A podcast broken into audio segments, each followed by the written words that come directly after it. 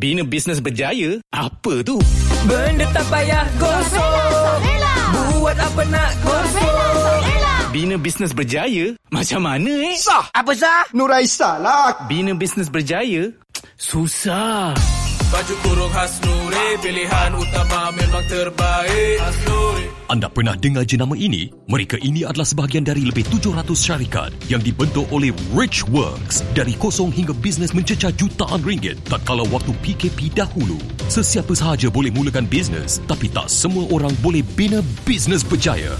Oleh itu, sertai program Bina Bisnes Berjaya dengan melayari binabusinessberjaya.com. Jangan jadikan PKP 2.0 penghalang anda untuk bina bisnes berjaya.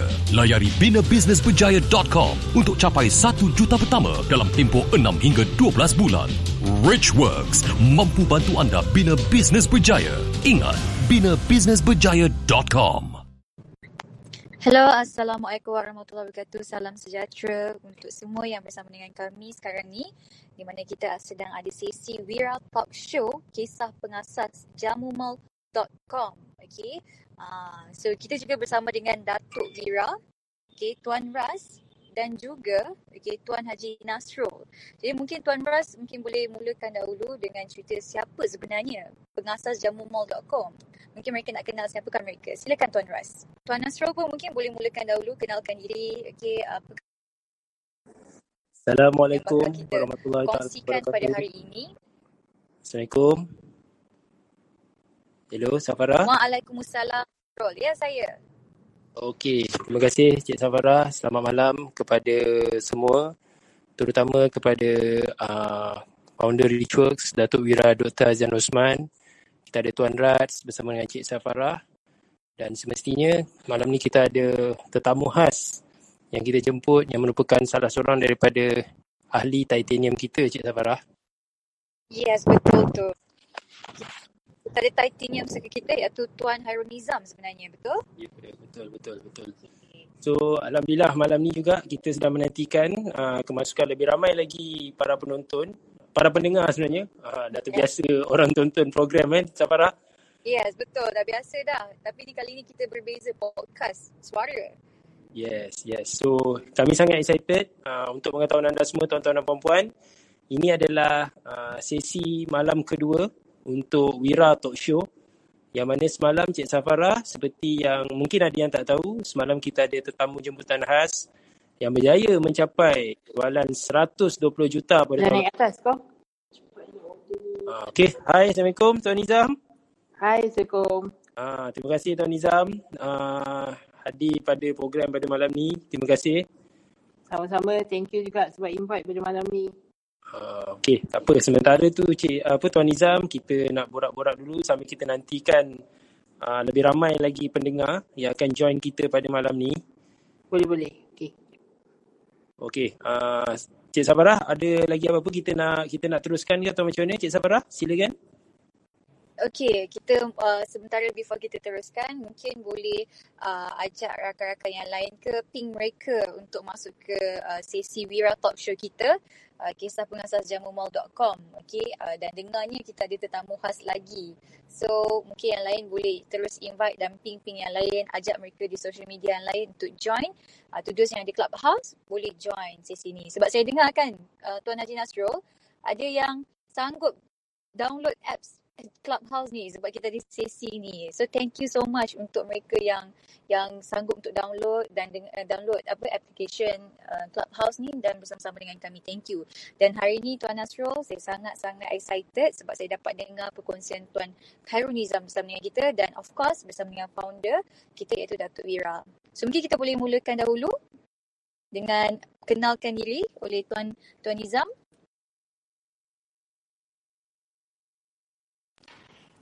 Okey, uh, Assalamualaikum warahmatullahi wabarakatuh. Uh, nama saya Khairul Nizam, Muhammad Khairul Nizam bin Wahidin.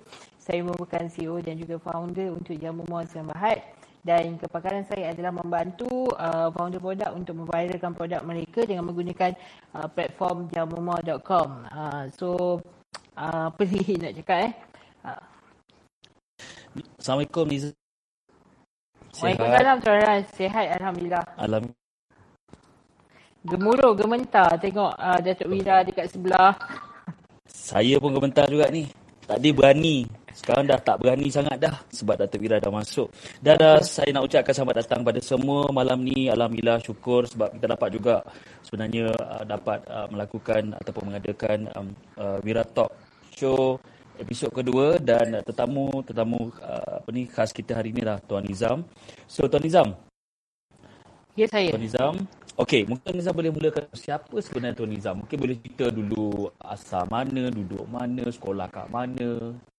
Everything about you. Silakan. Banyak soalan tu, Raz. Apa kau tak minta sekali semua lahir kat mana? Assalamualaikum, Dok. Assalamualaikum, Waalaikumsalam Wira. warahmatullahi taala wabarakatuh uh, dan assalamualaikum buat semua. Okey, uh, sorry Raz, saya intervention sikit. Sa- saya sebenarnya tengah pancing Datuk Wira tadi. Ah, sebab tu pandai. ada banyak soalan. Okey, Yeah. silakan Datuk. Okey, malam ni kita ada I think very interesting. Wira Talk Show malam ni rentetan daripada semalam yang sangat exciting kan. Um, kat dua jam eh you all bercakap berborak di clubhouse ni.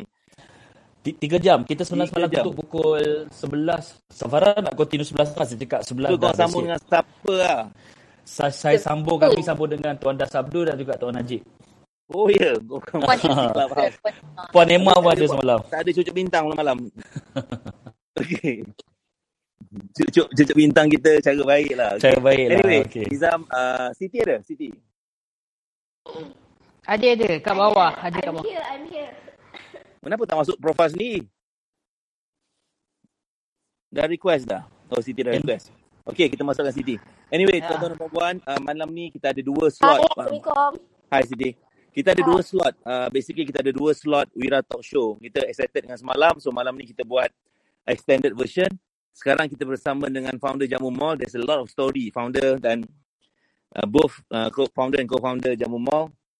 Dan pukul 10 insyaAllah kita ada special uh, slot dengan dengan dengan Nilofa. Alright? InsyaAllah pukul 10. So anyway, uh, I think Nizam and Siti, kita start dengan dengan buat semua orang mungkin yang tak tahu, uh, Nizam dan Siti adalah adalah uh, mereka berdua started satu platform uh, namanya jamumall.com dan jamumall.com adalah bermula pada tahun 2018 kot? 17? 2017 Dok. 2017 sebagai satu platform yang mana mereka uh, mereka biar mereka cerita lah. Anyway, so Nizam so Nizam adalah uh, for everyone untuk uh, acknowledgement ataupun uh, for information, Nizam adalah uh, if I can say uh, seorang yang kalau you tak pernah tahu atau you tak pernah jumpa Khairul Nizam adalah Wahidin adalah uh, seorang yang tidaklah seperti kita yang biasanya boleh berjalan, bergerak dengan kita punya kudrat macam biasa. Nizam adalah seorang yang sejak umur uh, 10 tahun. Betul, Betul, 10 Nizam? tahun. Hmm. Um, asalnya okey, biasa, berjalan macam biasa. Umur 10 tahun, demam. Demam panas dan I tak tahu details dia, nanti kita tanya. And then, dia tidak boleh lagi bergerak macam orang lain. Sampai sekarang, for the past, sampai umur dia sekarang, probably Sekarang dah 30-an. 32 dah Dok. 32, okay? So, Nizam basically tidak boleh bergerak macam orang lain, berjalan maksud saya, tapi dia adalah bergerak dengan wheelchair. Uh, dan hanya dua jari dia saja yang boleh move. Uh, which is not easy. Most, most, most of the time, um, Nizam perlukan someone yang yang tolong suapkan, tolong makan, tolong tolong suapkan, tolong ambil makanan, tolong jawab tekan, I mean, tolong macam nak tekan, nak gerak ke mana, nak tekan lift ke apa benda ke. Nizam Betul. need someone else untuk company dia all the time. Dia sangat sangat dependent kepada uh, memerlukan somebody yang assist dia. Betul Nizam? Betul Dok. Betul sangat. Okay. Sebenarnya sebenarnya kalau kita letakkan diri kita dekat tem- tempat you Nizam, I don't think I can handle it easily.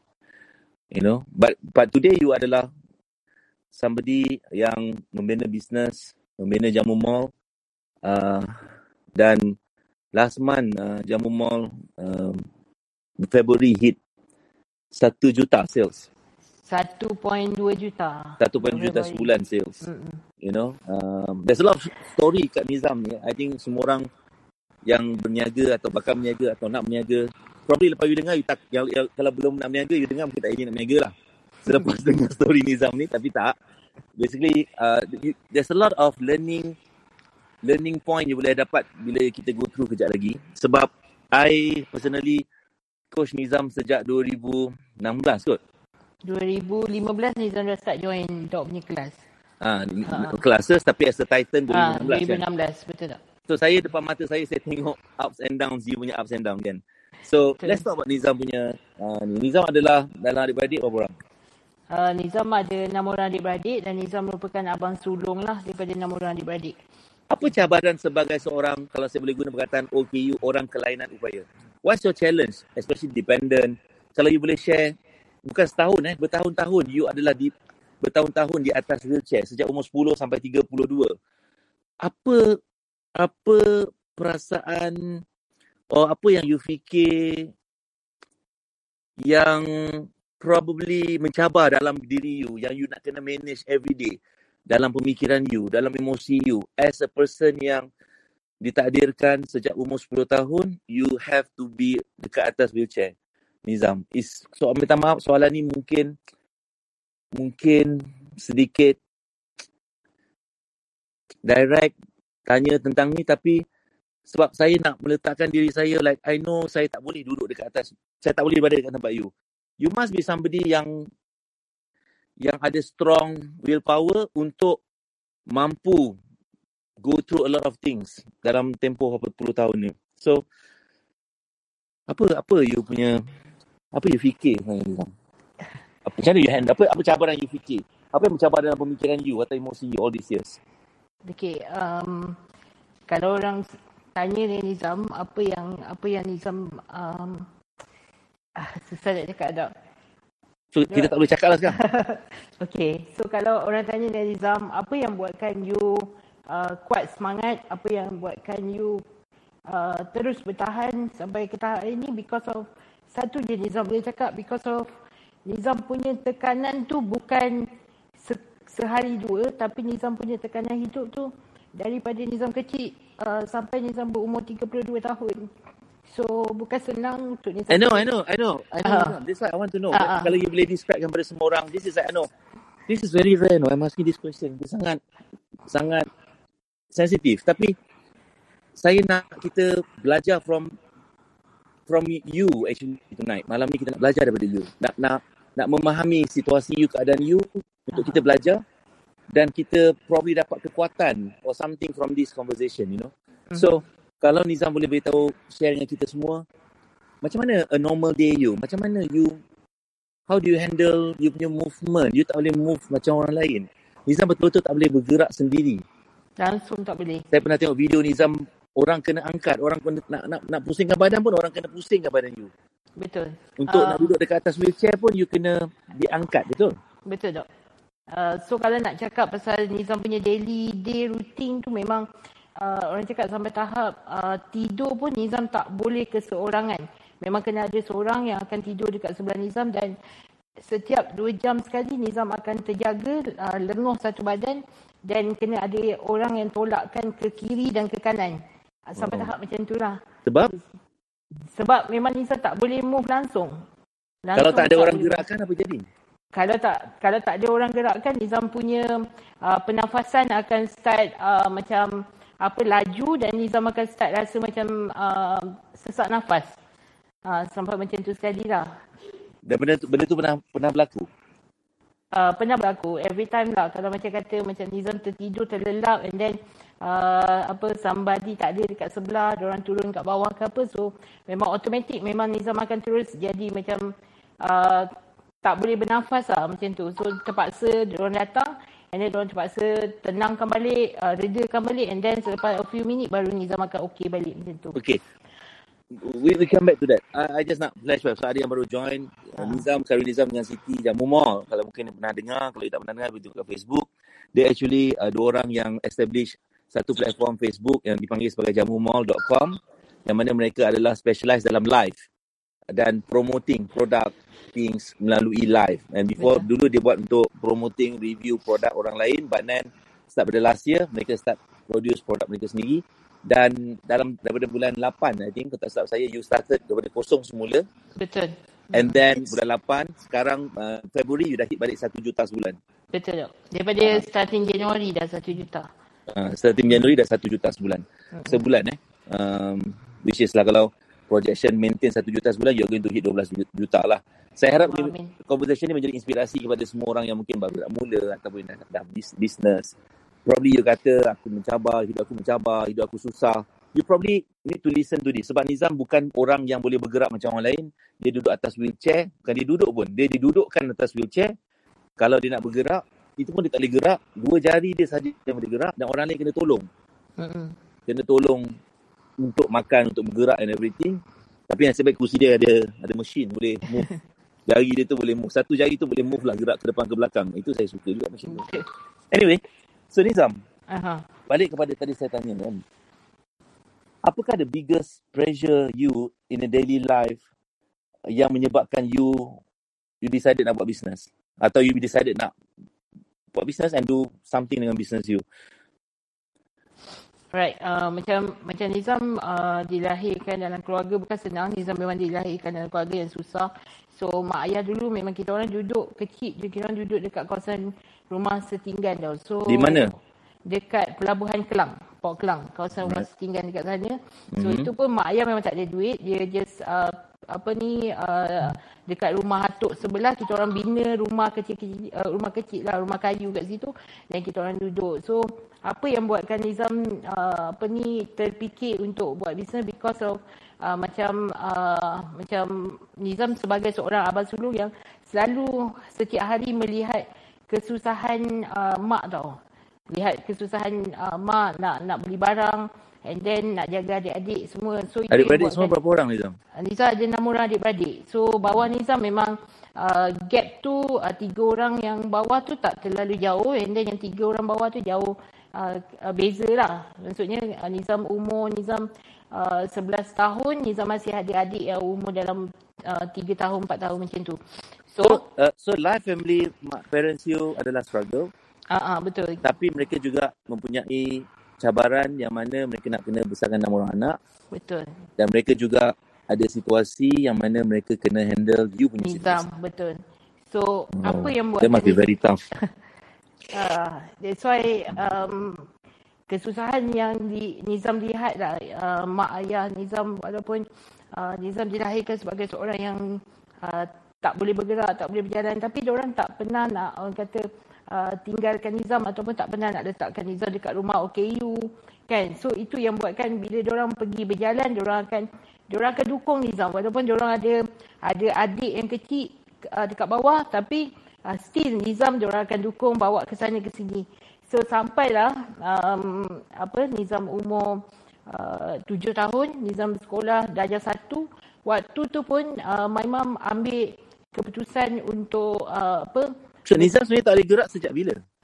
Uh, Nizam tak boleh bergerak sejak yang totally langsung tak boleh bergerak umur 14 uh, sorry 15 tahun tak. Oh, before that masih boleh bergerak tapi macam mana keadaan dia? uh, waktu Nizam uh, sekolah rendah tu, Nizam terpaksa macam kalau berdiri berjalan tu kena papa dinding lah. Papa dinding kalau jatuh tak boleh bangun balik. And then uh, kalau jatuh uh, ke, dekat bawah kena ada orang yang angkatkan untuk berdirikan balik. So memang uh, ma- macam Uh, pincang adakah lah keadaan uh, apa keadaan Nizam ni because of benda tu datang naturally bukan naturally lah maksudnya benda tu berlaku bukan pasal accident apa tapi berlaku something kepada badan you. Ah betul. Ta- Kalau ikut apa yang mak cakap waktu dia mengandungkan Nizam dia uh, jatuh, dia jatuh Hmm. and then waktu nak deliver tu memang sangat susah sebab Nizam tak ada kekuatan untuk menendang keluar sendiri. Ah Hmm. itu kalau ikutkan lah apa yang mak cakap kan. Okay. Ah. So apa uh, apa apa yang drive Nizam over the years ni untuk how, how macam mana Nizam boleh jadi Nizam hari ni? Seorang yang ada fighting spirit, seorang yang setengah orang kan dia lengkap sempurna tau tapi dia tak ada fighting spirit. Okay. Atau setengah orang mudah give up. Nizam Hmm. saya tengok banyak kali bukanlah kata gagal tapi diuji dengan pelbagai situasi bisnes naik, bisnes jatuh, bisnes naik, jatuh lagi, jatuh lagi, bisnes naik, jatuh lagi. I have seen so many times Mm-mm. keadaan tu before. Tapi Nizam keep on fighting and fighting and fighting and fighting. For some people yang sempurna, sometimes sedikit pun dah give up. Belum start pun dah give up. You know, tak ada that macam that that fighting spirit itu tak ada. Mhm. You know, what are you fighting for? Apa yang you tengah fight untuk apa? Hmm, first thing adalah Nizam fight untuk uh, family. Yang kedua Nizam fight untuk hidup. Sebab Nizam tahu yang kalau uh, kalau Nizam tak ada bisnes, Nizam tak ada uh, Nizam tak ada duit dan mungkin adik-adik akan bekerja dan mungkin orang akan tinggalkan Nizam. So every day memang Nizam fighting untuk hidup sebenarnya dok. Dia buat Nizam kuat. Hmm. Hmm. So kat- macam mana Nizam boleh dapat idea yang membuat bisnes ni boleh boleh bantu at least Nizam boleh boleh ada pilihan lah kan Uh-uh. untuk nak buat apa uh, nak nak nak nak beli kereta apa kereta wheelchair yang ada motor boleh gerak you know benda tu bukan murah kan. Hmm, betul. so mana mana datang idea ni? Sebab pada kecil pada kalangan kecil you adalah duduk dalam kawasan keliling yang probably tak banyak example business kan pada Tak waktu ada, tu tak ada. Yang cuma so ada mana datang idea tu Okey, macam mak sendiri pun mak uh, bekerja and then uh, yang betul-betul buatkan uh, Nizam terfikir nak nak buat bisnes ni sebab bila Nizam dah start orang kata habis sekolah darjah 6 tu mak ayah dah tak mampu nak uh, sambung sekolah menengah. So waktu tu memang Nizam dah start dah tak boleh berjalan langsung and then waktu Nizam umur uh, 15 tahun tu memang Nizam uh, patah dia, dia, apa ni patah kedua-dua tulang peha. Dan daripada situ tu lah yang buatkan Nizam langsung tak boleh bergerak. Dan uh, turning point Nizam waktu tu uh, bila Nizam nak cuba Nizam tengok mak ayah waktu tu badan Nizam pun dah start besar. Dia mak ayah nak uruskan Nizam sangat susah. Doktor cakap uh, uh, uh, kena dapatkan katil hospital untuk anak you supaya mudah untuk angkat, naik apa semua kan. Sebab dia ada auto kat situ uh, dia boleh pusing untuk naikkan kepala, kaki semua. And then kita cuba minta uh, bantuan daripada uh, jabatan kebajikan masyarakat tapi tak dapat. So itulah yang buatkan Nizam fikir Nizam kena ada duit Nizam kena ada maksudnya duit. nak kena beli katil tu Ah, dia nak kena beli katil tu. Uh, waktu tu katil tu harga dalam 4000 lebih tau. Memang tak ada duit. Family tak ada duit nak beli. So waktu tu memang um, uh, waktu diorang datang rumah, diorang ambil gambar Nizam nak apply for the katil tu and then uh, selepas a few week tak dapat. Diorang cakap sebabkan ayah masih bekerja. Uh, then uh, bila dah tak dapat tu Nizam Uh, tak adalah.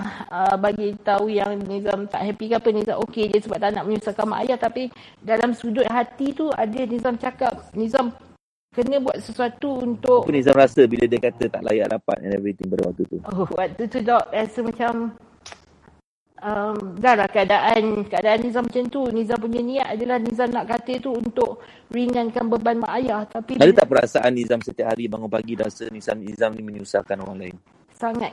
Bukan setiap pagi. Boleh dikatakan every minute dok and how do you handle that perasaan? Mesti ada dalam diri you perasaan atau pemikiran you beating yourself macam probably sometimes. Saya boleh saya, saya tak tahu. Saya just fikir kalau saya mungkin saya akan macam menyalahkan keadaan menyalahkan tu macam mungkin. You know like I'm normal human kan. Mhm, so betul. probably saya akan start berfikir menyalahkan. And how do you handle that kalau nak cakap pasal uh, apa ni uh, rasa menyusahkan orang lain tu memang boleh katakan setiap minit lah. Tapi apa yang buatkan uh, Nizam terus kuat adalah uh, apa Nizam always uh, cakap dengan diri. Uh, apa Nizam selalu cakap Nizam selalu remind dalam diri uh, satu je. Sebenarnya Allah bagi ujian ni sebab Allah nak bagikan sesuatu untuk Nizam. Mungkin ada sesuatu yang Allah uh, janjikan untuk Nizam. Allah tak bagi dekat dunia insyaAllah Allah akan bagi dekat adakah itu akhirat. cara Nizam nak sedapkan hati Nizam? Uh, probably yes. Dan dalam masa sama juga Nizam akan busykan diri Nizam lah. Nizam akan buat apa benda yang uh, Nizam suka. Uh, macam tu. Okay, there's there's an element of kat sini Nizam ni adalah seorang yang character wise dalaman. Eh. Satu side, some people bila dia dalam keadaan yang so called macam teraniaya, dalam keadaan yang macam aku helpless, tak boleh tak boleh tak boleh bergerak, aku ni menyusahkan. No, all those thoughts yang kadang-kadang orang ada. Aku ni uh, beban kepada hidup semua orang. Aku rasa aku tak patut hidup. Some people berfikir begitu. Some come to the point kan.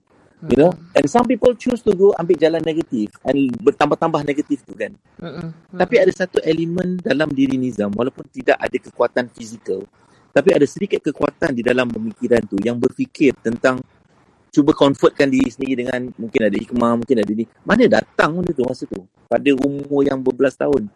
Yang tak pergi sekolah, menengah dah. Betul? Ah, betul. Mana datang sedikit kekuatan self-talk. Yang kita cerita ni self-talk ni. So ada orang Hmm, kalau self-talk dia, contoh dia macam ni. Self-talk dia bunyi dia macam ni. Sometimes the self-talk adalah, ah, aku ni menyusahkan lah. Dan self-talk kata, ah, kau memang menyusahkan. Kau memang tak payah hidup lah. You know, kau dah tak boleh gerak contohnya kan. Mm-mm, But betul. you ada self-talk yang counter attack balik. Yang yang cakap, mungkin aku ni ada hikmah belakang ni, ada something. You know, it's not Ah. easy you know. Betul. You ni mungkin terbaring, you mungkin tak boleh gerak. Tapi ada sedikit element of that self-talk. Some people, tak ada kekuatan tu. Mm-mm. Mana datang? Okey. Um, bagi Nizam, Nizam rasa kekuatan sebenar Nizam selama hari ini kenapa Nizam hidup because of um, Mak Nizam adalah seorang yang boleh dikatakan setiap hari always memberikan kata-kata uh, Hmm. motivasi.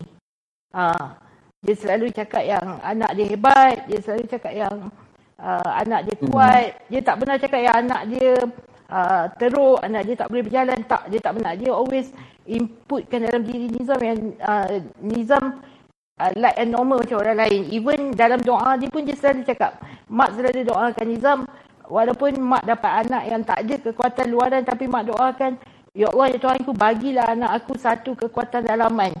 Uh, itu yang Ya, Mak So, Mak Nizam selalu cakap macam macam tu? Itu yang buatkan Nizam rasa Nizam fighting memang Nizam kuat lah, Dok.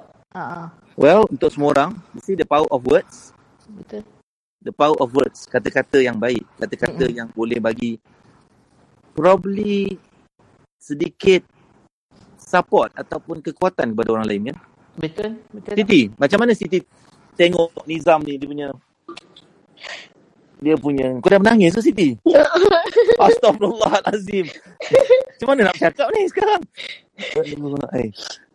Apa yang you tengok cabaran or challenge-nya Nizam memang takkan sama lah Siti. Nizam, saya minta maaf. Saya tahu takkan sama. Berat mata memandang, berat kita bercakap. Tapi pasti berat lagi uh, you yang memikul the or going through that situation. You know, I want to talk about this sebab a lot of people tak kisahlah dia okay you ke dia tak okay you ke. They tend to choose untuk tidak mahu fight for their life or, or tak nak fight for something. Faham tak?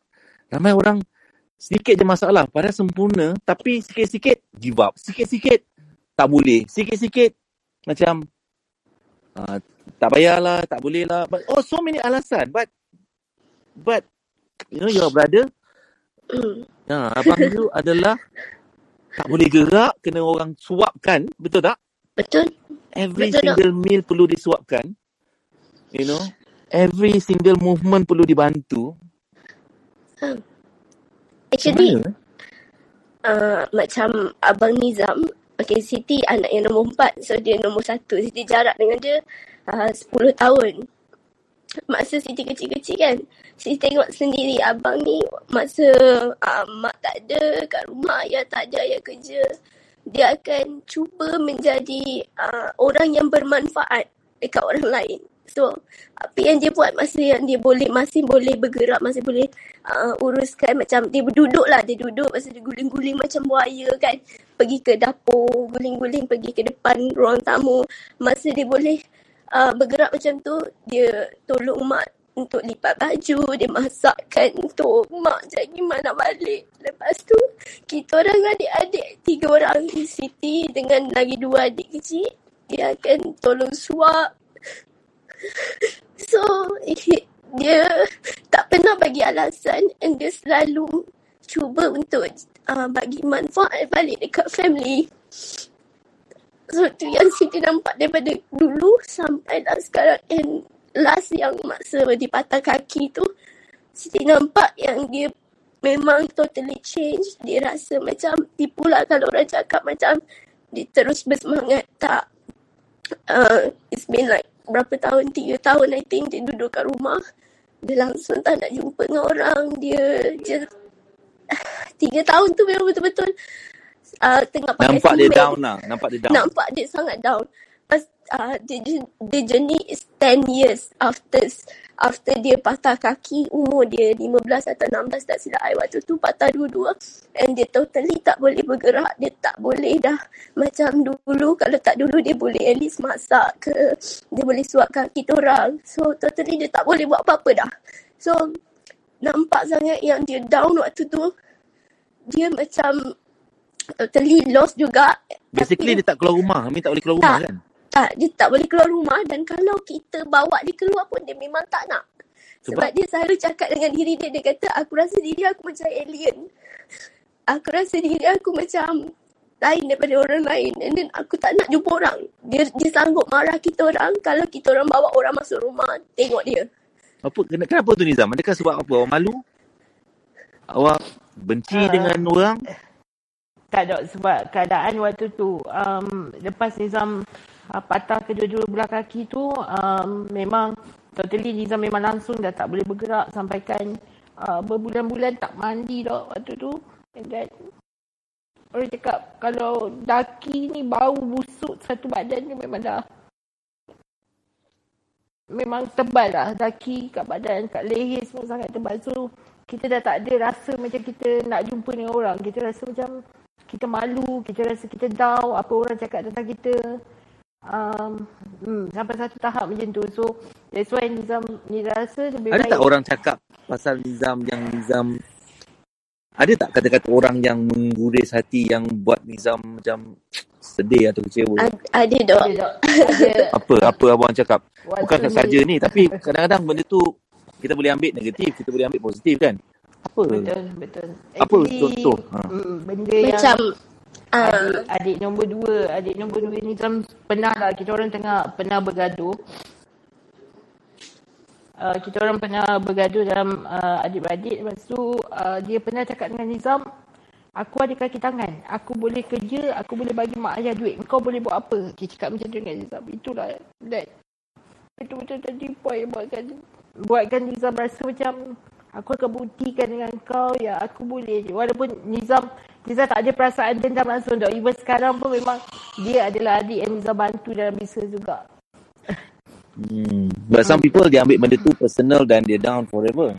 Hmm, Nizam tak Nizam buktikan pada orang yang cakap tu Pada yang waktu bila yang salah. Nizam start bangkit betul-betul bukan bangkit bangkit lah. I mean like yang you start buat something cari jalan pada saat bila pada momen bila pada waktu bila tahun bila waktu umur 16 tahun lah. 16 tahun tu yang uh, yang Nizam dah tak dapat lah. Yang apa katil tu and then itulah the that moment yang Nizam buat start bisnes secara kecil-kecilan. Nizam mulakan dengan modal RM100 itu pun hasil daripada saudara datang rumah melawat Nizam dia bagi sedekah. Buat dengan RM100 tu RM100 tu Nizam uh, apa ni uh, beli top up beli top up macam beli kat mana Dulu- awak keluar beli tak, Nizam suruh adik yang beli. Nizam suruh adik adik pergi kedai uh, belikan and then Siti lah ni. Ah, Siti adik-adik kecil yang bawah kan. So dia orang pergi belikan lah. Kalau macam top up RM10 tu dapatlah dengan harga RM9 7 sen. okey Ah, so buat apa dengan top up tu kita jual lah dengan jiran-jiran sebelah dengan orang kenal kan. kenapa Ah, dia tak beli dia orang tak beli sendiri Diorang tak beli sendiri sebab waktu tu mak dekat uh, depan rumah mak ada buka macam kedai runcit kecil-kecil.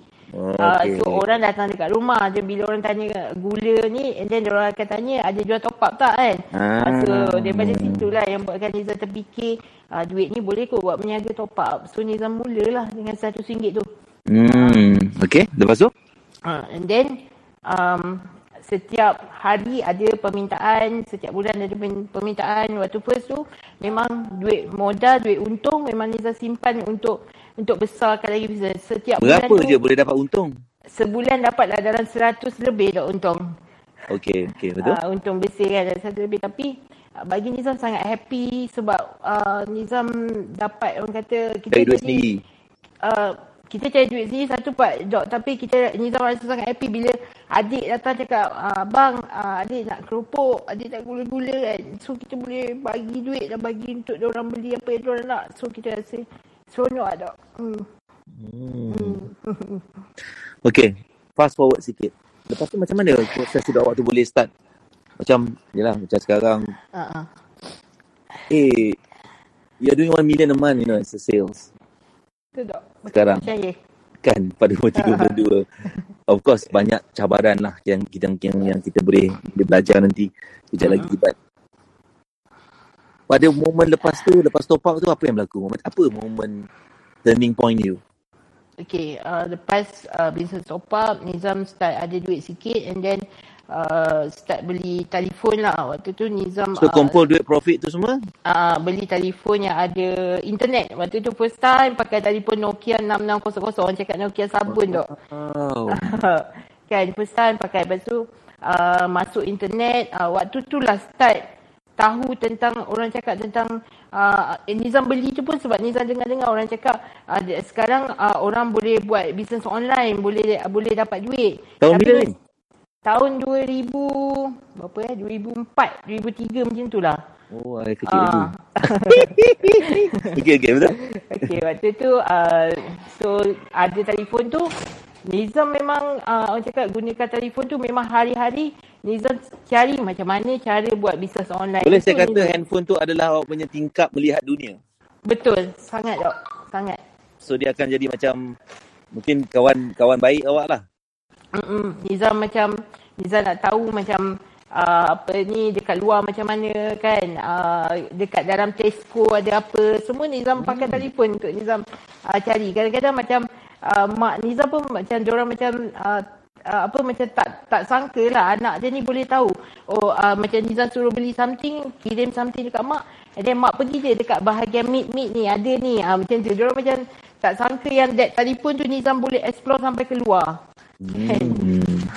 so itu yang So bermulalah online online SS Nizam. ah uh, bermula lah online access tapi Nizam gunakan telefon tu untuk uh, start belajar macam mana nak daripada bisnes top up offline tu uh, waktu tu Nizam start uh, guna messenger untuk buka macam satu kedai online kecil-kecilan dalam dalam internet. Hmm. Ah, so dia macam WhatsApp dok. So Nizam boleh jadi uh, Nizam boleh add diorang, diorang boleh add Nizam dan Nizam buka rasa kedai top up online. So diorang masuk jadi friend Nizam kalau diorang nak diorang nak beli top up, diorang akan uh, apa PM Nizam dan Nizam Ni akan messenger apa bagi. pakai apa? Friendster. Budak-budak. Uh, bukan uh, Yahoo, Yahoo Messenger. Yahoo Messenger. Okey okey okey. Aku dah Um, tahu dah time, mula. time tu memang MySpace ah Nizam gunakan lah untuk tarik Zaman MySpace weh. so tarik pergi dekat uh, tu kan Yahoo Messenger and then um Ping ping ping. ah waktu Ping eh. Zaman tu zaman betul, ping. Ah betul. So waktu tu juga um orang cakap Nizam memang tak ada akaun bank sendiri. Uh, pakai akaun bank mak pinjam sebab Nizam memang tak boleh nak ke bank apa semua. Memang buat bisnes gunakan uh, apa access uh, family lah macam tu kan. Uh, then um, apa? Nizam pakai gambar baby je dok dia. Sampai sa- masa zaman dulu fake name. Fake Era cyber tu ah itulah kenapa era cyber because Nizam nak jadi somebody yang uh, dalam era cyber. Ha. Oh lah, mak Gitu. nama dahsyat era cyber. Tapi orang tak tahu sebenarnya di belakang dia siapa. Ah tak tahu dok, memang tak tahu. So, So, alhamdulillah so waktu boleh saya rasa masa waktu tu juga mesti Nizam rasa sedikit enjoyment sebab you boleh tidak dijudge dalam online betul tak? betul betul. Orang tak tak tengok you, tak tak judge you, tak tahu siapa, but you Tak can bercakap Hmm. dengan orang, you boleh berkawan dengan orang. Probably you ada girlfriend masa tu. Gitu. So waktu tu also en, uh, memang agak enjoy juga sebab Nizam boleh explore macam-macam. Nizam start main uh, blogging, Nizam buat AdSense, Nizam buat uh, apa ni uh, eBay. Uh, so uh, Nizam start orang cakap dah dah buat dah berjaya dan Nizam juga jadi orang kata uh, sifu untuk orang lain. So siapa nak Uh, uh, pada, pada tahap mana ke, kejayaan pada waktu tu? Berapa tahun bila ni? Pada umur berapa ni? itu tahun 2006 2008 tak? Lebih kurang umur apa? Um, 18 tahun, 19 tahun macam tu. And then you start mengajar orang untuk untuk Ah, ah. blogging ke apa online ni. Betul, start mengajar orang dan um, Nizam start stop ajar orang bila kita dah ajar orang dah ramai and then orang dah start berjaya dan orang Berapa you boleh buat masa tu? Sebulan? Lebih kurang. sebulan dalam uh, kalau macam AdSense tu sekali claim dapatlah dalam 7000. Uh, Serious? betul tak? Ya, uh, betul tak? sekali claim dengan AdSense.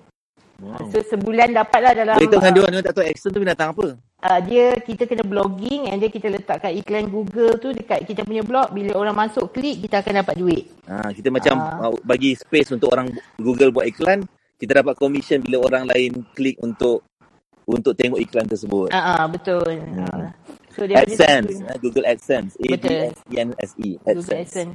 Ya, Hmm. betul? So daripada situlah Nizam start explore uh, banyak Masya Allah. business. And then Nizam gunakan peluang I yang am ada. rupanya internet marketer. Uh, celedak. Okay?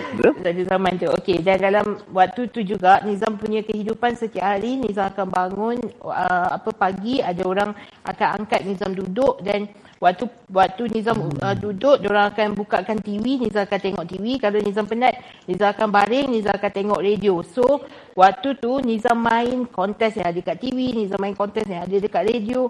So, Nizam uh, menang macam-macam kontes sampai orang cakap dapat voucher Tesco lah, dapat uh, dapat telefon percuma sampai kalau orang nak invite masuk TV untuk sebab dah dah boleh dikatakan everyday menang waktu tu. Uh, so So memang this is like namanya duduk rumah tak boleh gerak pun sebenarnya boleh buat something. Boleh buat duit. boleh. Jadi kalau kita betul-betul nak, kita betul-betul cari jalan sebenarnya, Dok. Interesting. You dah di PKP sebelum PKP. Betul, betul. Tapi you boleh gunakan tu dengan baik.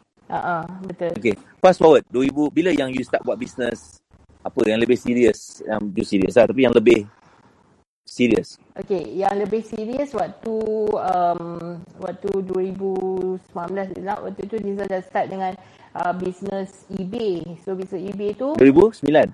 2000, 2009. Ya. Ah uh, 2009 so start dengan bisnes eBay uh, waktu tu uh, apa kita jual perfume secara online lah. Okay. So listing dekat eBay. So Siti adik-beradik yang lain antara one uh, adik-beradik yang tolong lah. Jadi kita orang akan berjaga malam untuk listing dekat market US, Oh, market uh, Singapore semua kan. So kita orang akan uh, Australia, kita orang memang hantar barang sampai ke Australia, US semua lah. Uh, so sampailah uh, orang kata eBay punya policy dah strict and then barulah jump to Facebook. Ingat lagi waktu tu memang Facebook memang baru baru lagi uh, orang ra- tak ramai lagi yang pakai tak waktu tu. Hmm. Uh, then business tak ada ilmu langsung pergi dekat Facebook just orang cakap uh, research macam mana nak buat online uh, uh, nak jual produk secara Facebook then waktu tu dapat uh, nak jual Facebook kena ada page uh, then buka lah page waktu tu so Nizam uh, buka lah page uh, nama brand waktu tu uh, kita research ada uh, another brand yang buat uh, apa uh, jual perfume. Nama dia Sephora. So Nizam pun buka lah Sephora perfume. So beberapa beberapa tahun lepas baca tu page dah kena tutup pula isu branding apa semua kan. Hmm. Uh, so itulah perjalanan yang buatkan ni. Sampai orang kata perfume uh, kerja perfume tu uh, lepas uh, Sephora perfume kita orang boleh lah buat buat bisnes daripada rumah sampai dekat rumah dah banyak perfume ada rak-rak amali Berapa, perfume. berapa berapa boleh dapat sales pada waktu tu? Paling tinggi boleh dapat pun dalam 70-80 ribu tak Se sebulan. sebulan pada waktu tu. Ah, sebulan waktu tu. Ah, Okey. tak, waktu tu ah, sebelum ada kedai ah, ah, dalam 30-40 ribu je.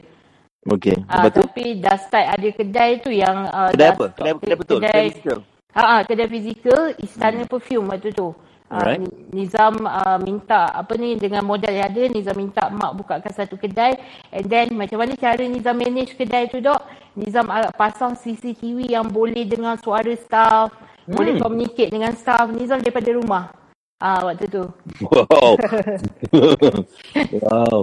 Ha, tapi orang tak tahu siapa bos orang sampai kan Seriously? ada seriously uh, diorang ingat uh, perempuan lah waktu tu. Dan diorang tu sampai cakap uh, ada ada apa uh, leader tanya apa korang nak reward? Diorang sampai kata reward nak makan malam dengan bos. Sebab diorang tak tahu siapa bos diorang wow.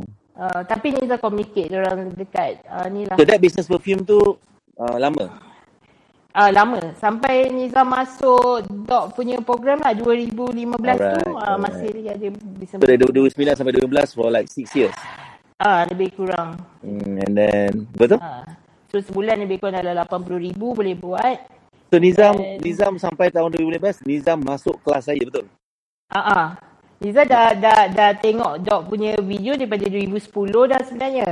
Okay. Ah dekat YouTube semua kan dah tengok dah ah, Facebook live. dekat Facebook live apa semua. Lepas tu 2000 uh, 15 tu lah yang buatkan my turning point bila ada satu video yang ada apa uh, Dok buat kempen seorang bos yang duduk atas kerusi tapi badan dia ibarat macam digari. Dia ada duit tapi dia tak boleh buat apa-apa. Ha, macam tu kan. Mm-hmm. Ha, tu yang buatkan Nizam terdetik hati nak keluar. Dan waktu tu juga Nizam ada some struggle jugalah. Uh, bila kita dah buat bisnes tak ada tak ada ilmu. And then uh, apa ni macam mana kita nak macam Apa struggle Nizam masa tu? struggle paling besar ketika tu adalah konflik keluarga lah macam waktu tu mak dengan ayah dah tak berapa best dia orang punya hubungan Mm-hmm. uh, so uh, itulah yang buatkan Nizam rasa macam Nizam rasa akan ditinggalkan Nizam rasa macam boleh ke Nizam nak teruskan lagi duduk dekat rumah Hmm. uh, tu yang Dan apa, apa kaitan dengan nak pergi belajar dan belajar? Uh, turning point Nizam waktu tu Nizam rasa macam Nizam nak keluar Nizam tak nak lagi duduk dekat rumah jadi seorang yang buat meniaga tapi tak ada siapa kenal Right. uh, Nizam kalau boleh Nizam nak keluar nak nak nak orang kata macam nak berdiri dekat tapak kaki sendiri dah waktu tu Nizam fikir ha. Okay. And then long story short, business tu tutup. Uh, uh, long story short business tu tutup 2017 Business tu tutup eh. 2000. 17 Hmm, business tu tutup. Pada waktu dia tutup 2016 tu, uh, uh, very epic lah. Epic moment tu. betul tak Saya tak lupa moment tu. Tuan-tuan dan puan, pada waktu business tu ditutup, saya depan muka dia. Kenapa business tu tutup Nizam? Just to share supaya semua orang boleh belajar something. Okey, Alhamdulillah bila Nizam masuk uh, Dok punya program 2016, saya ingat lagi waktu tu um, selepas uh, first Nizam pergi ke Bali sebenarnya Dok. Uh, itulah first time Nizam travel, Nizam tak pernah terfikir sebenarnya Nizam boleh travel sampai ke Bali. Nizam tak pernah terfikir sebenarnya Nizam boleh naik flight walaupun Nizam ada duit tapi orang cakap bila Nizam betul-betul nak dan uh, apa Dan it was a struggle kan mula-mula. To share dengan semua orang, Nizam nak naik kapal terbang tu tak dibenarkan mula-mula. tak, di, tak dibenarkan. Masa Sebab dia adalah macam tak boleh bergerak sendiri, dependent dependent sangat kuat. Hmm, sampai terpaksa delay buat body check up sampai Kena buat check up, doktor kena tengok. sahkan kan yang dia Hmm. boleh terbang, you boleh betul, terbang. Betul. Susahnya ada duit tapi tak boleh nak buat, tak boleh nak pergi. Tak boleh nak buat exhibition. Anyway, you pergi Bali lepas tu? Ha, lepas Bali lepas program Bali tu lah yang uh, Nizam start uh, apa ni doing marketing where uh, lebih agresif lah dengan Nizam punya uh, branding tu kan. So Hmm. apa yang berlaku lepas pada tu um, apa um, KPDA KK datang and then Hmm. ambil semua barang 600 Sebab ribu perfume yang dibuat tu adalah resemble atau gunakan imitate nama-nama brand yang ada Ah, kat luar. imitation punya brand Kan? lah Jadi ada waktu tu. isu. So lesson untuk semua orang Mm-mm. adalah sangat kena hati-hati dengan nak nak nak bagi nama produk, nak bagi nama company, kena check ada tak orang lain yang dah daftar. Mm-mm, betul. Ada tak orang lain yang yang guna dan dalam kes you you memang probably fikir aku nak buat produk ni macam sama-sama so that aku boleh write on dia punya branding. Betul kan? Mm-mm, Pada waktu tu. mm-mm, And then And then uh, lepas dah kena saman. saman everything semua tu memang Berapa, berapa banyak kena saman? dok banyak dok sampai boleh dikatakan yang settle 2019 baru settle semua. Ratus ribu kan? Ratus ribu kena. Itu pun So, don't negotiate, play-play, eh? negotiate apa semua. Don't play-play. tak Lepas tu? senang. Lepas tu Saya tak advise you ke? advice so advice waktu tu cuma uh, macam kedai kan dah banyak stok apa semua kan nak move Hmm. tu memang kita nak habiskan stok apa semua ha, Hmm. tu yang kena tu tak Yes. Saya tak advise. Nizam minta maaf dengan tak Tak apa. Lepas tu? Okay, lepas pada tu Ah. habis, kena seize. Barang semua habis, kena sita habis. habis tak Pada ada. waktu tu Nizam fikir apa? Bila semua dah gone? Um, tak tahu nak nak bergerak ke mana sebab apa waktu tu barang sam, sebelum sampai dah dah dah ambil periode apa duit customer and then pemborong pun dah bayar beribu-ribu. Then lepas kena ambil semua barang tu rasa macam loss Zam ambil uh, a few years juga sebenarnya nak naik balik tak sebab nak kena bayar balik hutang dengan saman barang tak ada. And then tapi waktu tu um, memang betul-betul orang cakap uh, kosong lah memang kosong tu yang Nizam terpaksa ambil keputusan untuk rehat sekejap dalam Titan satu tahun waktu tu Hmm. uh, selepas pada tu kan tapi Ya. kesilapan yang Nizam buat waktu tu Nizam ingat uh, bila Nizam rehat benda akan jadi le- okey tapi sebenarnya hmm. tak okey Nizam tak ada jalan macam mana nak selesaikan masalah tu Hmm.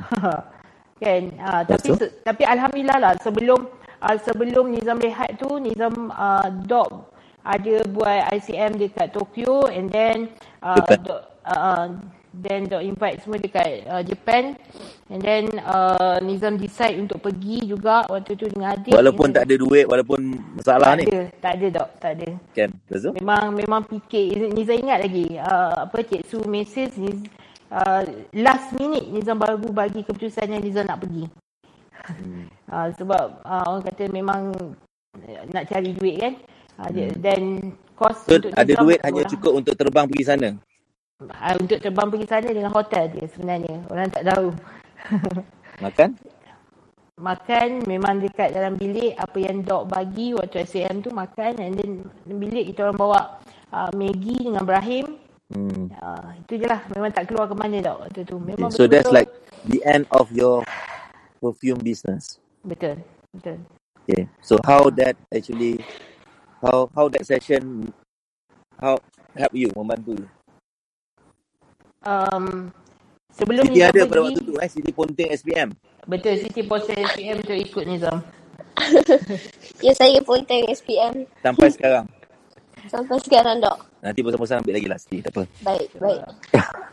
Siti Ponting SPM nak teman Nizam pergi Tokyo.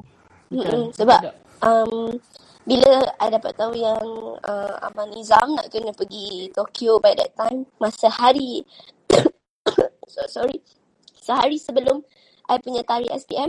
So, I macam, dia tak paksa. Cuma bila I dapat tahu tu, I tahu yang dia perlukan I. So, I rasa tak apalah.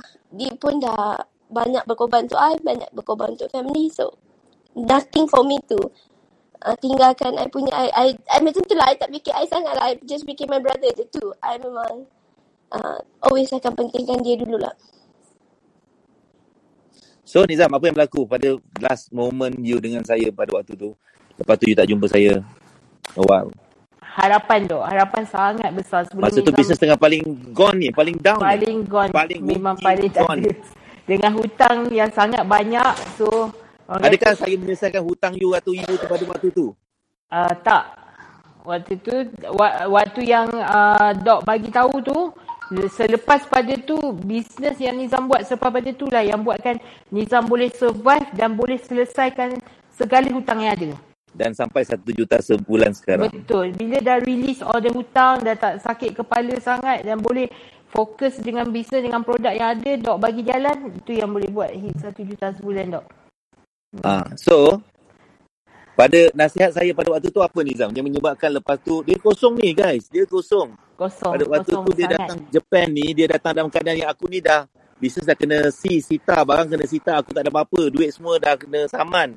So dia datang tu pada saya tak lupa sesi tu saya marah minta maaf lah Nizam. Saya adalah dah cakap jangan benda tu jangan teruskan. Tapi dia buat juga dan berlaku. Saya sangat tak sabar sikit tapi saya tak buat apa dengan dia. Saya adalah macam ayo why you know why why why tak dengar you know Mm-mm. pada waktu tu lah. And tapi dalam keadaan saya hampir kurang sabar tu saya tetap bagi tahu dia apa dia patut buat balik ni. Betul. Waktu tu um, apa uh, Niza ingat lagi program yang Dok buat ada satu program tu Dok panggil uh, game changer.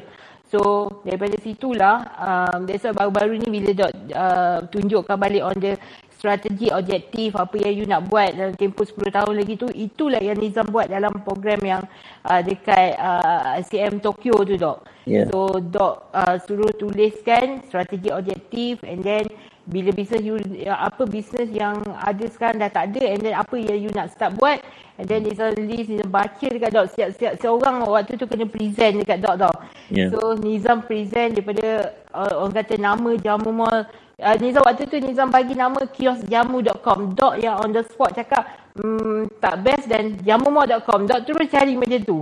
Ha, lepas tu uh, orang cakap Dok terus terus beli nama tu. Uh, itu yang yang Nizam terus uh, balik terus beli dan terus start lah and then uh, apa lepas balik tu sebenarnya yang uh, Nizam dah dah orang kata tak ada jalan nak meneruskan uh, Titan sebab waktu tu dah memang dah sampai dah tak ada duit nak bayar. Hmm. Then uh, Nizam decide waktu tu lah dalam masa seminggu lagi sebelum Nizam habis uh, Nizam punya membership dan Nizam email dengan Dok. Waktu tu boleh email dengan Dok kan. Hmm. Dok email dengan Dok and then Nizam bagi tahu apa yang Nizam nak buat dan Dok waktu tu Dok tuliskan beberapa uh, apa benda yang Nizam kena buat. Ha. Saya bagi dia step. Buat ni, Betul. buat ni, buat ni, buat ni, buat ni. Betul. Next, Ha. buat ni, buat ni, buat ni, buat ni. Saya cakap. Betul. Dalam banyak-banyak yang Nizam uh, Hmm. pilih, uh, dalam banyak-banyak yang Dok bagi tu Nizam pilih untuk buat Facebook live sebab itu je yang Nizam rasa free and then um, orang cakap Nizam boleh uh, gunakan adik lah untuk waktu tu. Gunakan adik eh, tak baik kau. so tak ada orang kan so promote lah. Uh, So, memang Siti buat live. Hmm, Siti buat live. Siti, macam mana kau boleh datang berani buat live masa tu? Kau tahu ke buat live? Ha? Hmm. Tak tahu pun, tak tak pandai pun macam mana nak buat live. Sebelum tu pun rasa macam uh, boleh ke nak buat kan. So, fikir satu je. Kalau aku tak buat, aku tak tolong cari sales ni. Siapa nak buat? Siapa, uh, siapa nak buat satu? Macam hutang dah lah banyak. So, nak tak nak aku memang kena buat. Aku memang kena cari jalan untuk cari duit. Ah tu je point dia. So, uh, I waktu tu uh, ingat yang Dok ada ajar buat Facebook live, buat Facebook live kan. Ah, uh, then I just ambil telefon pacak, letak, lepas tu sembang je cakap kat situ. That, kalau kita tak mula, kita takkan tahu tau macam mana nak start. So tak ada maknanya nonsense people cakap, oh si, uh, Siti Jamumah mungkin dah memang pandai cakap, dia like, was born to be pandai cakap. Tak pun sebenarnya Siti sangat segan. I bukannya dekat sekolah jadi uh, memang Ketua bercakap pengawas ke. kan? Cik, ketua pengawas. Ah, tak ada. So dekat sekolah ah, paling pun masuk dalam bidang tarian. So menari mana ada bercakap kan. So Hmm. bila uh, buat tu konsisten pula. I ingat apa Dok cakap. Dok kata kalau nak berhasil kena konsisten.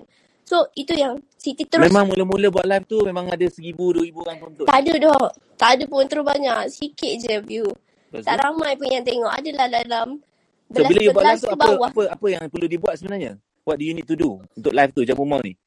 Pada Uh, waktu tu. masa tu uh, ada apa barang yang ada dekat office, apa barang yang ada dekat dalam store, keluarkan tengok apa yang ada and then I lelong. Apa barang yang ada yang you lelong pada waktu tu? Perfume, waktu tu ada perfume baki-baki macam tester. Hmm. Lepas tu ada balance perfume yang original yang orang tak ambil. Ah, So Hmm. kita jual lah lelong harga modal je. Waktu Hmm. tu. Unexpected, bila buat sekali live tu kan orang kata macam bila bila kita dah konsisten orang dah start kenal orang dah start tahu ah kita sekali live tu licin barang pula tak cukup Wah, okay. ah so point dia kat sini adalah mulakan je buat je walaupun view tak ramai tapi you kena keep consistent and I percaya satu benda. Um, kalau kita nak win the market nak jadi marketing yang bagus you kena be different lah. You kena jadi lain daripada lain. Macam mana you nak tonjolkan diri you? So Yeah. kalau orang cakap macam uh, kena jadi lain ke kena jadi beza? Yelah of course you nak win in the market. You kena buat all out. Energy tu number satu lah. Memang memang tu yang Siti buat daripada dulu. I suka buat benda yang uh, different. I akan try. Sebab kita ni tak boleh nak lawan dengan jerung-jerung yang ada duit untuk invest Facebook ads masa tu Hmm. so nak main Facebook ads macam mana duit pun tak ada kan jadi Hmm. kita main je lah on FB live tapi kita buat gila-gila sampai jadi viral Apa contoh gila-gila yang you buat? Ah, masa tu conteng muka lah kita nak promote produk wipes kan. Wipes Why do you muka. do all that? Untuk apa? Kenapa nak buat live nak kena conteng muka lah apa semua? Attraction. Point dia adalah attraction. Sebab I nak attract orang. Sebab I ingat Dok cakap marketing is attract people. So Betul. you nak menang market, you kena attract people. Apa cara je lah yang terlintas dalam mind I masa tu. Yang you I mampu buat fikir lah. Ah, yang mampu fikir lah. So I mampu fikir setakat conteng muka. Jadi kita conteng muka time tu. Pakai bantal dalam perut untuk jual Ha. produk ibu mengandung untuk ibu mengandung. Betul. Waktu Hmm. tu I tak kahwin lagi, tak tak ada pengalaman pun uh, ada anak. So um I ambil je bantal letak kat perut jadi ibu mengandung. Tapi I act like really uh, I be the product. Uh, itu yang orang lain tak tahu sebenarnya. Bila kita nak jual sesuatu barang sebab Siti dulu jual macam-macam barang tau. It's not easy untuk kita jual prom- promote barang yang kita tak tahu, yang kita tak kenal pun before that. Jadi Hmm. apa yang I buat, I pergi tengok balik kompetitor I. Siapa waktu tu? So I tengok ada CJ Wow, ada Go Shop. Hmm. I tengok macam mana diorang buat. Oh Hmm. rupanya post diorang dalam masa seminggu sebelum diorang nak apa promote barang tu, diorang akan pakai dulu. Diorang Hmm. akan be the product dulu. So, I buat benda tu. Ha. So, then barulah kita akan lebih confident lah nak, nak bercakap tentang satu barang tu kan. So how how you started tu tahun bila Jamu Mall ni live ni semua? Ah, 2016. 2016 masa bulan 3 tak silap saya. And then what happened? Adakah benda tu mendatangkan pendapatan jualan? Uh, masa first live tu dapat lah masa sehari berapa ratus sale. Lepas tu naik seribu lebih sales. Uh, start growing, growing, growing. Lepas tu start pula dok kata bina kolam. Uh, and then kita bina kita punya e-commerce uh, website. Waktu tu jamumall.com. And then kita start gain followers. And surprisingly dalam masa 2 tahun I bina, I boleh achieve the big ach- achievement yang I pernah capai adalah buat 2 jam I live, I boleh dapat 46,000 punya sales. 2 jam uh, masa tu. Tu kira on the spot lah. On the spot sales yang I dapat masa tengah live lah. Dan I rasa benda tu satu achievement yang paling besar sebab uh, bukan senang kita nak menjual terus direct secara live. Maksudnya orang tengok, orang terus bayar. Dan bayar 46 ribu, total 46 ribu 2 jam. Ya. Gila tu.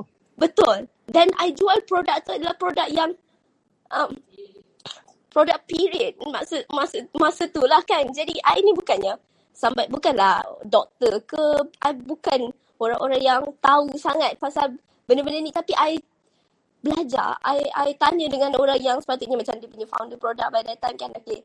I tanya information apa yang patut cakap semua. I- Point dia adalah you kena yakinkan orang. Tu je. Nak orang bayar masa live kena yakinkan orang. Ya, kalau orang tak yakin dengan you macam mana nak bayar? Mm, Betul. Okay, so that's like the turning point bermula. Yes, dok. Ha, betul dok. So, kita orang buat je apa yang ada kat dalam tangan. Kita So orang buat je 2016 you start buat Jamu Mall, how was the sales? 2016 berapa sales pada waktu tu? Okay, you hanya so- bergantung kepada Facebook live, Facebook page. Betul? Ya, betul, dok. Facebook live dekat Facebook page je. Main dekat So how much Facebook the page. sales pada- pada tahun pertama 2016? Okay, mula-mula yang time Oh, business dah 17 collab, tahun tu. Ya. business dah, uh, dah tinggal 30,000 bawah sales. Kan, dah, dah teruk, dah jatuh. Lepas tu bila kita bina jamu mall, the first month tu dah start naik. Dah nak dekat 100,000. Lepas tu dia meningkat 100 lebih. And then 200 lebih. And then dia uh, maintain dekat situlah. Pernah paling tinggi kita achieve 400 lebih sales uh, sebulan waktu tu. And time tu kita ambil macam produk uh, consignment lah. So, kita boleh jual. 400,000 and then sales sebulan? Ya betul. 400 ribu Okay. lebih sebulan. Itu pun one time hit je. Tapi kita tak belajar, tak ada mentor time tu. Jadi bila kita dah branding dah power, marketing dah power, tapi kita tak tahu nak uh, tak tahu nak jadi leader yang bagus. So team pula hancur. So tak dapat nak support apa yang ada. Hancur gone lah. So jatuh lagi. Terpaksa uh, build back. Uh, 2020 lah dok. Bulan 9 waktu launchingnya White Kish itulah uh, satu produk yang Dok sendiri bagi tahu tahu White Kish ni pun nama Dok yang bagi. Jamu mall Dok bagi. White Kish pun nama tu uh, Dok juga yang bagi. So you, you all come back lah as a titan. yes. You all come back. uh, I come back as a Titan and then um, bulan 8 masa tu kita pergi rumah J and then jumpa dengan Dok tak Dia buat-buat guys. Dia orang ni buat-buat-buat-buat sampai satu masa bisnes tu macam masih lagi tak boleh tak boleh. Dia tak dia boleh pergi ke depan. Dia tak boleh buat ratus ribu. Oh, Dia boleh buat ratus ribu tapi dia, dia tak boleh pergi. Dia tak boleh pergi ke sejuta sebulan dia tak dapat. ah, Tak betul dapat. Dia And dia orang struggle. Ada duit tapi hilang. Hilang tu macam Ya, pernah capai duit tu 400 lebih. Lepas tu gone. tapi tak ada And duit. then pergi balik 100 lebih, 200 lebih. Macam tu je sales. Susah Yeah. sangat nak nak naik. So we had a conversation. I think bulan 6 ke bulan 7 last year. Masa tu kita ada session. Yes, Dan bulan cakap 6 atau bulan 7. you, you tak boleh nak keep on macam ni berpusing-pusing. Haha. Tolong promote produk orang. Tolong promote Yes. tapi last kali margin you salah kira. You tak dapat banyak duit. Betul. Orang Dan lain last, yang banyak duit. hmm. Yeah.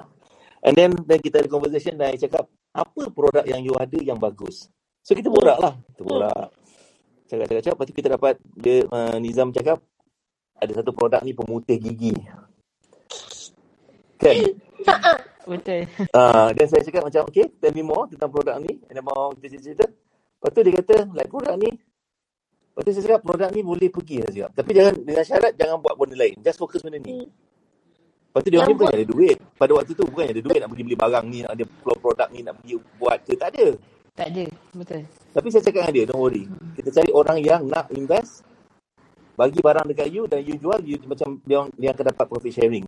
Betul. Mm-mm. So So dia orang basically buat produk ni tak tak payah keluar duit sebab dia saya beritahu dia pergi jumpa siapa yang supply dia ni dan bincang pitch. Betul tak? Kita pandai pitching lah saya cakap. Ah, So betul. basically dia pergi jumpa balik orang tu pergi pitch orang tu setuju. Mm-mm. Setuju untuk bagi barang tak payah bayar dulu jual and then baru bayar macam mana kan. Yes. Itu tahun lepas bulan 6 kita conversation. And then saya cakap apa next step lah. Macam mana nak kembangkan dia untuk hit first million. Betul Nasib tak? baiklah kali ni dia dengar lah cakap saya. Ya Allah, rasa macam tak sangka sangat dah. Bulan yang kelima, White Kish dah boleh hit 1 million a month. Memang tak pernah expect pun like, boleh ke aku buat kan? Tapi macam, bila ikut je apa cakap dok kan, dia jadi smooth je kerja tu. Dia jadi tak susah. Produk ni magic sangat ke? Tak. Produk ni tak magic pun. Produk It's a, ni... it's a product. It's just another product. Hmm. Basically dalam business, product is a product. Of course lah product tu mesti ada dia punya result lah. Of course kan.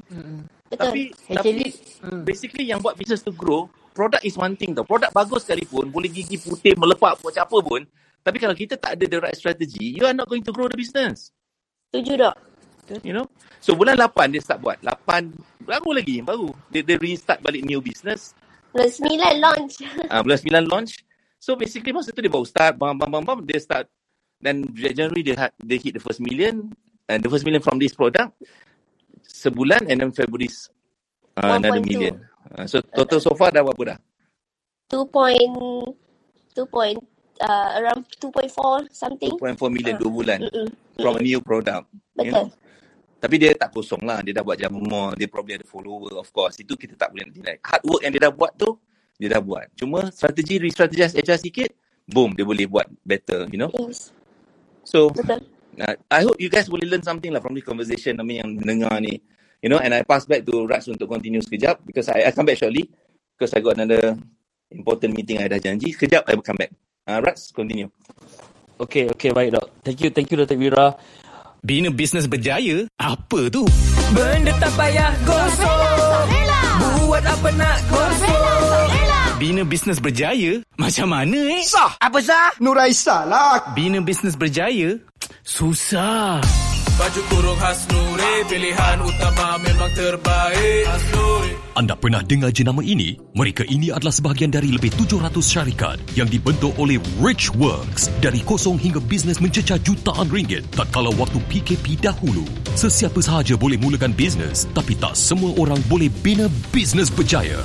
Oleh itu, sertai program Bina Bisnes Berjaya dengan melayari binabisnesberjaya.com. Jangan jadikan PKP 2.0 penghalang anda untuk bina bisnes berjaya. Layari binabisnesberjaya.com untuk capai 1 juta pertama dalam tempoh 6 hingga 12 bulan. Richworks mampu bantu anda bina bisnes berjaya.